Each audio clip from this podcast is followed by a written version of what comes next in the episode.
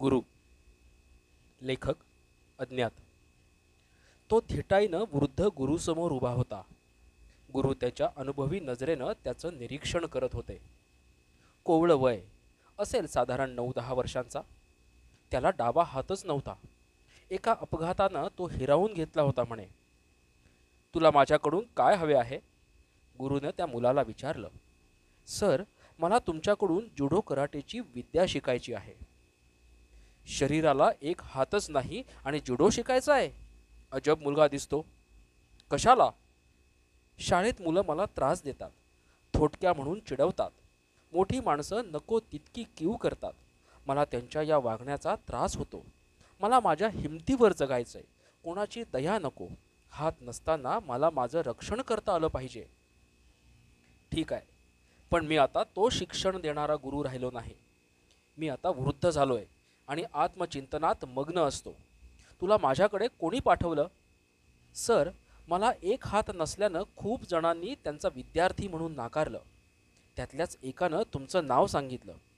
तुला फक्त तेच शिकवू शकतील कारण त्यांना खूप वेळ असतो आणि त्यांच्याकडे एकही विद्यार्थी नाही असं ते म्हणाले. तो उन्मत्त शिक्षक कोण हे गुरूंनी तात्काळ ओळखलं. अशा अहंकारी माणसांमुळेच ही विद्या गुंड प्रवृत्तीच्या हाती गेली याचं त्यांना नेहमी वाईट वाटे. ठीक आहे. आजपासून तुला मी माझा शिष्य करून घेत आहे. या शिष्यत्वाचे नियम तुला आज पहिल्यांदा आणि शेवटचं सांगतो. लक्षात ठेव आपल्या गुरुवर पूर्ण विश्वास ठेवायचा. मी माझ्या लहरीप्रमाणे शिकवेन ती शिकून घ्यायचं. जुडो कराटे ही खूप घातक विद्या आहे. तिच्यामुळे एखाद्याचा जीव जाऊ शकतो. म्हणून ही विद्या फक्त आत्मरक्षणासाठीच वापरायची. नेहमी नम्र राहायचं. समजलं? हो सर. समजले. मी आपल्या या आज्ञांचे पालन करीन. मुलाने गुरुच्या पायावर डोकं ठेवलं आणि आपल्या एकुलत्या एक शिष्याच्या शिक्षणास त्यांनी आरंभ केला. एकच डाव गुरूंनी त्याला शिकवला आणि तोच ते त्याच्याकडून रोज करून घेऊ लागले. सहा महिने हेच चालू राहिले. एक दिवशी मुलाने गुरूंचा चांगला मूड बघून हळूच विषय काढला. सर सहा महिने झालेत. एकच मूळ तुम्ही माझ्याकडून करून घेत आहात. नवीन डाव असतीलच ना? आहेत. अनंत डाव आहेत. ते आत्मसात करायला तुला तुझं आयुष्यही कमी पडेल. पण मी तुला शिकवतो आहे त्याचीच गरज आहे आणि इतकेच तुझ्यासाठी पुरेसे पण आहे. गुरुवचनावर विश्वास ठेवून तो शिकत राहिला. बरेच दिवसानंतर जुडोचे टुर्नामेंट्स जाहीर झाले. गुरूंनी आपला एकमेव शिष्य यात उतरवला. पहिले दोन सामने त्या शिष्यानं सहज जिंकले. पाहणारे आश्चर्यचकित झाले. एक हात नसलेला मुलगा जिंकलाच कसा?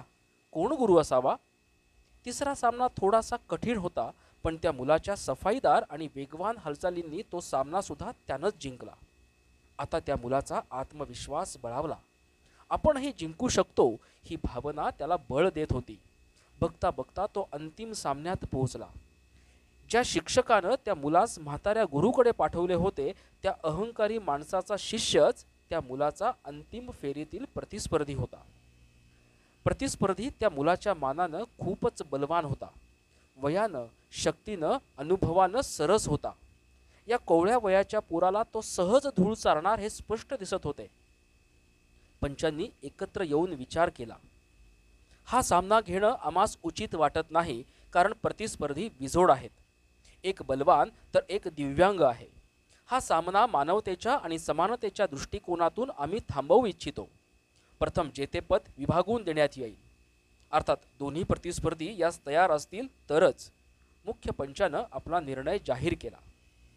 मी या चिरगुट पुरापेक्षा श्रेष्ठ आहे या दुमत असण्याचं कारणच नाही. हे सगळ्यांना स्पष्ट दिसतच आहे.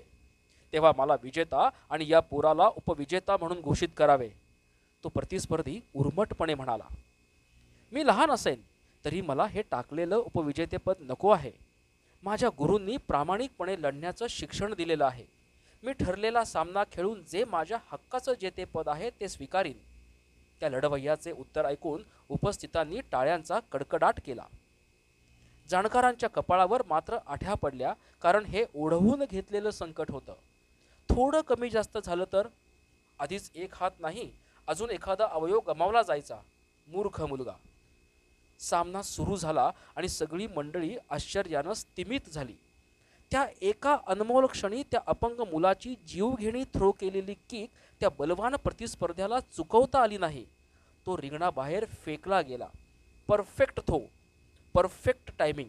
नेमका लावलेला फोर्स अप्रतिम. केवळ अप्रतिम. गुरुगृही पोचल्यावर त्या मुलानं आपल्या उजव्या हातातील विजयाची ट्रॉफी गुरुजींच्या पायाशी ठेवली.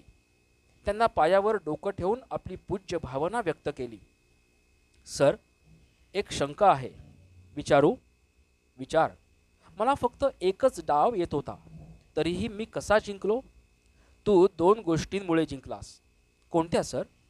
एक तू घोटून न कंटाळता केलेला सराव त्यामुळे तुझा तो डाव सिद्ध झाला. आत्मसात झाला त्यात चूक होणे अशक्य आहे. आणि दुसरे कारण?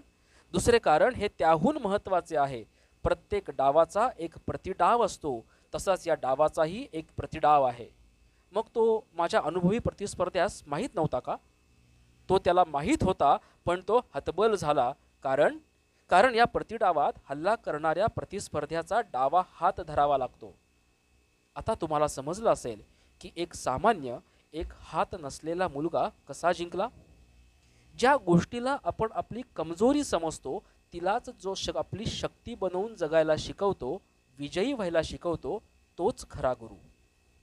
आतून आपण कोठे ना कोठे दिव्यांग असतो कमजोर असतो फक्त त्यावर मात करून जगण्याची कला शिकवणारा गुरु हवा.